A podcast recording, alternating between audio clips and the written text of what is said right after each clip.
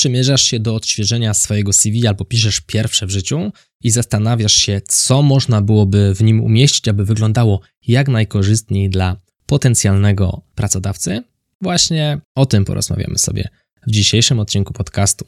Zapraszam. Co wpisać w CV? Oprócz klasycznego doświadczenia, a także obsługi programów, Tutaj warto napisać coś więcej, jakie to są programy, jakie konkretnie mamy umiejętności w tych programach. Przykład.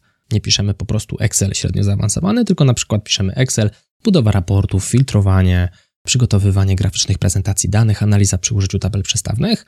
Oprócz takich kompetencji warto wpisać również języki obce z poziomem, a także programowania, jeżeli znasz jakieś języki programowania. Natomiast to nie na tej części skupimy się w dzisiejszym odcinku, to jest raczej część, która myślę od razu przychodzi nam do głowy, gdy myślimy o CV. Dziś skupmy się bardziej na umiejętnościach miękkich, które warto, aby pojawiły się w naszym CV, ale także warto, abyśmy umieli je potem na rozmowie kwalifikacyjnej podeprzeć faktycznie naszymi słowami albo sytuacjami z życia, które miały miejsce i które pokazały w nas te cechy. Jakie umiejętności miękkie warto posiadać, jakie umiejętności miękkie warto wpisać w CV? Tutaj mały disclaimer z mojej strony. Warto pamiętać o tym, aby jeżeli nie dysponujemy umiejętnością, nie wpisywać jej w CV na siłę po to, żeby ładnie wyglądało. Zróbmy sobie solidny rachunek sumienia i zastanówmy się, które kompetencje miękkie faktycznie są naszym udziałem. A jeżeli nie są, co możemy zrobić, aby takie kompetencje nabyć? Wszystko przed nami. Z drugiej strony, jeżeli jeszcze nie myślisz o zmianie pracy, Zachęcam się do tego, aby nawet teraz zacząć po prostu obserwować swoje działania, czy notować sobie gdzieś sytuacje, z których można wyciągnąć jakiś przykład kompetencji, którą w tym momencie się posługujesz. Dlaczego? Ano dlatego, że gdy przyjdzie scena zmiany pracy i będziesz pisał CV, dużo łatwiej będzie ci po prostu uzupełnić te umiejętności miękkie i mieć od razu przygotowane szablony sytuacji, w których wykazałeś się konkretną umiejętnością miękką. Czyli będzie ci po prostu na rozmowie kwalifikacyjnej łatwiej obronić swoje CV. A więc struktura tych umiejętności będzie wyglądać następująco. Na początku będę mówił kompetencje, a potem podam przykład, jak wybronić taką kompetencję już bezpośrednio na rozmowie kwalifikacyjnej. I lecimy z tematem dobra organizacja pracy. I tutaj dobra organizacja pracy to oczywiście standardowo może być przykład jakiejś sytuacji w pracy, gdy powierzony został Ci projekt albo byłeś jakąś częścią tego projektu, i była tutaj część związana z planowaniem dla Ciebie, ale możesz też poopowiadać na przykład trochę o aplikacjach do zadań, z których regularnie korzystasz, jak podchodzisz do tematu planowania, jak podchodzisz do tematu priorytetyzowania swoich zadań, które wybierasz, albo jeżeli na przykład mierzysz czas, o czym rozmawialiśmy dwa odcinki temu w podcaście, również możesz o tym opowiedzieć. To jest myślę coś, co naprawdę zaciekawi rekrutera, ale także pokaże, że faktycznie ta dobra organizacja pracy to jest coś, co jest Twoim udziałem, nawet poukładane foldery Twoim komputerze mogą faktycznie przemawiać za tą dobrą organizacją pracy. Zmysł analityczny, no i znów klasycznie możesz poopowiadać o jakichś analizach, oczywiście nie zdradzając liczb. Tu nie chodzi o to, abyśmy rozmawiali o liczbach, dżentelmeni nie rozmawiają o liczbach. Tym bardziej może to zostać przez rekrutera różnie odebrane, skoro opowiadasz otwarcie o bardzo poufnych czasami wątkach z poprzedniej firmy, jest ryzyko, że zrobisz to samo w stosunku do firmy, w której chcesz się zatrudnić. A więc rozmawiajmy bardzo na dużej skali, nie rozmawiajmy o konkretnych tutaj wartościach, raczej pokazujmy przykłady, które pokazują na przykład, przykłady, które pokazują na przykład.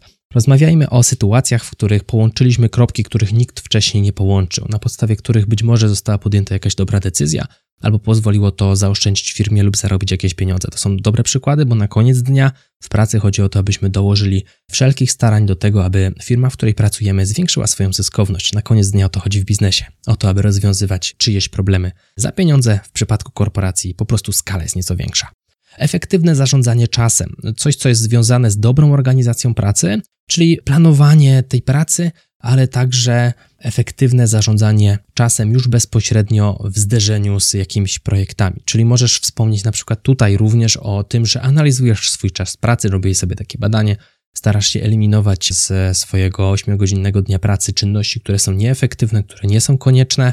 Możesz poopowiadać też o koncepcji MUDA z japońskiego marnotrawstwo, czyli że starasz się, aby wszystkie czynności, które wykonujesz w czasie pracy, przynosiły wartość dodaną dla klientów końcowych i klientami końcowymi mogą być członkowie Twojego zespołu, Twój przełożony, firma albo na przykład klienci zewnętrzni. To jest myślę coś, co mocno podpiera faktycznie to efektywne zarządzanie czasem. Pracowitość. Możesz powiedzieć, że na przykład nie lubisz zostawiać spraw niedokończonych, starasz się wykorzystać każdą minutę Twojego dnia pracy. Nie jesteś człowiekiem, który buja się od ściany do ściany i szuka w kuchni ukojenia co 15 minut. Przy czym uważałbym ostro i bardzo z przytaczaniem takich negatywnych przykładów, bo może to zostać gdzieś tam powiązane z tobą. Raczej nie mówmy o sytuacjach negatywnych, takich jak na przykład no, nie będę chodził na korytarzu i odbijał się od ściany do ściany, albo co 15 minut chodził do kuchni, bo może to zostać no, negatywnie odebrane. Nie jest to dobry sposób na to, żeby artykułować swoje kompetencje. Raczej mówmy o sobie, jakie mamy kompetencje w pozytywny sposób, a więc ta pracowitość i załatwianie spraw niedokończonych to jest jak najbardziej coś na plus. Kreatywność Znowu jakiś przykład z życia, w którym podeszłeś do problemu w sposób kreatywny, inny niż wszyscy, co pozwoliło go skutecznie rozwiązać. Asertywność, czyli na przykład jak nie pozwoliłeś na wykonanie czegoś, co mogło zaszkodzić na przykład firmie, co mogło narazić firmę na straty, co mogło narazić wizerunek firmy na stratę. Znowu, tak jak mówię, jeżeli pracujesz już albo nawet studiujesz, bo możesz podawać przykłady z czasów studiów, jeżeli nie masz na swoim koncie jeszcze żadnego poważnego stanowiska, jak najbardziej notuj sobie takie sytuacje gdzieś, no po prostu w jakimś notatniku, najlepiej w wersji cyfrowej, czy nawet zrób sobie dokument w Google bezpłatny i tam sobie notuj takie sytuacje, będzie Ci łatwiej potem umieścić je w CV. Elastyczność i przystosowanie do zmian. I w mojej ocenie to jest jedna z najważniejszych kompetencji obok szybkiej nauki w korporacji. Otóż zmiany są jej częścią. Pokazanie jasno, że to rozumiesz na rozmowie kwalifikacyjnej może być dużym plusem. Znów będzie to zależało od stanowiska. Natomiast jeżeli czujesz, że jest to stanowisko specjalistyczne, starszego specjalisty, to bardzo często tam zmiany no, będą zachodziły. A więc wiesz, że bywają one trudne, możesz o tym powiedzieć, wiesz, że nie każdy jest za zmianami, natomiast wiesz, że czasami są konieczne, czasami są potrzebne, no i rozumiesz, że mimo trudności na początku, wierzysz, że długoterminowo decyzje podjęte przez zarząd firmy są właściwe, no i po prostu godzisz się ze zmianą, nie stanowi ona dla ciebie jakiegoś wielkiego tutaj obciążenia. Starasz się wyszukać w takich zmianach swoje szanse, starasz się dostosować do po prostu nowej sytuacji. Zdolność szybkiej nauki, w mojej ocenie, najważniejsza kompetencja korporacyjna i myślę, że nie tylko w mojej. Czytałem nawet przygotowując się tutaj do tego odcinka artykuł, bodaj CEO Microsoftu uznał właśnie tę kompetencję za najważniejszą. Chodzi o to, że no, świat się tutaj ciągle zmienia pojawiają się nowe procedury, nowe procesy, nowe narzędzia, dobrze być po prostu otwartym, najzwyczajniej w świecie otwartym. Znów możesz przytoczyć sytuację, w której na przykład w poprzedniej pracy albo gdzieś na studiach coś się zmieniło, ktoś dołożył jakiś nowy program do portfolio, zmieniły się procesy, no i możesz pokazać sytuację, w której faktycznie wyszedłeś z tego obronną, czy wyszłaś z tego obronną ręką, nauczyłaś się stosunkowo szybko nowej obsługi, pomagałaś innym wdrożyć tę wiedzę, pomagałaś innym zdobyć w ogóle tę wiedzę to jest coś, co jest na pewno niewątpliwym plusem. A skoro jesteśmy przy pomaganiu innym, umiejętność pracy w zespole. A więc chętnie stajesz się częścią większego zespołu, jesteś świadom tego, że wszyscy na koniec dnia gramy do jednej bramki, no i bez względu na to, czy jest to kolega z biurka obok, czy jest to kolega, który pracuje na drugim końcu świata w innym dziale, wiesz, że razem musicie współpracować po to, aby firma osiągała lepsze rezultaty, zależy Ci na jak najlepszym wyniku firmy, jesteś gotowy na to, aby współpracować, aby dołożyć wartość do pracy firmy. Komunikatywność, czyli potrafisz słuchać i nie boisz się zapytać, gdy coś nie zostało przedstawione w jasny sposób. Nie boisz się zadać pytania doprecyzowującego, nie udajesz, że wiesz wszystko. Jeżeli jest coś, co budzi Twoje wątpliwości, nie boisz się zapytać. Potrafisz również przekazać w dostosowany do sytuacji sposób swój wkład merytoryczny w dyskusję, więc to ociera się też o wysoką kulturę osobistą.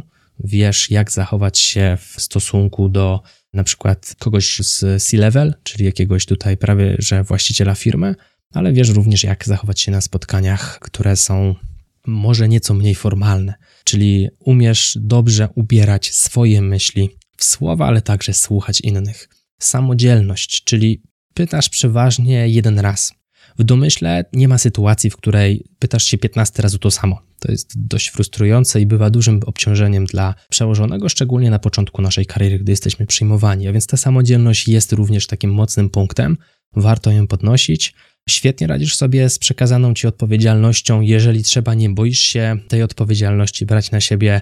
No a za kulisami dobrze szukasz w Google, no bo jakby nie było na koniec dnia, uwierz mi, że potrafi się to przydać i nic z tym złego bo chyba wszyscy to robią. Dzisiaj mamy po to internet, aby z niego korzystać, a więc w samodzielność wpisuję się, potrafię sam znaleźć rozwiązanie na problem. No i oczywiście standardowo lepiej jest mieć wiedzę w głowie niż wyszukiwać w Google. Z pewnych oczywiście przestrzeni czy płaszczyzn, z których korzystamy regularnie, a więc jeżeli regularnie korzystasz z Excela, no to lepiej umieć dobrze obsługiwać ten program niż grzebać za każdym razem w Google, bo po prostu tracisz czas. Natomiast jeżeli spotkasz jakiś problem, który raz w życiu w ogóle stanie na Twojej drodze, albo raz w roku, no to w mojej ocenie nie ma sensu stawać się mistrzem tej dziedziny. Czasami wystarczy wtedy po prostu użyć Google'a. Jeżeli chcesz nauczyć się Excela od kompletnych podstaw, odwiedź stronę excelwcv.pl, a jeżeli interesuje Cię poszerzenie Twoich już zdobytych umiejętności, sprawdź xwork.pl ukośnik kursy. To był Excellent Work Podcast. Podsumowując, jakie kompetencje warto wpisać w CV, jak je obronić, to już wiemy. Podsumujmy tylko te, które warto wpisać. Dobra organizacja pracy, zmysł analityczny, efektywne zarządzanie czasem slash planowanie, pracowitość, kreatywność, asertywność, elastyczność i przystosowanie do zmian, zdolność szybkiej nauki, umiejętność pracy w zespole, komunikatywność oraz samodzielność. Jeżeli podobał Ci się ten odcinek, prześlij go proszę jednej osobie. Mówił dla Ciebie Michał Kowalczyk. Do zobaczenia i do usłyszenia w następnym odcinku. Trzymaj się, hej!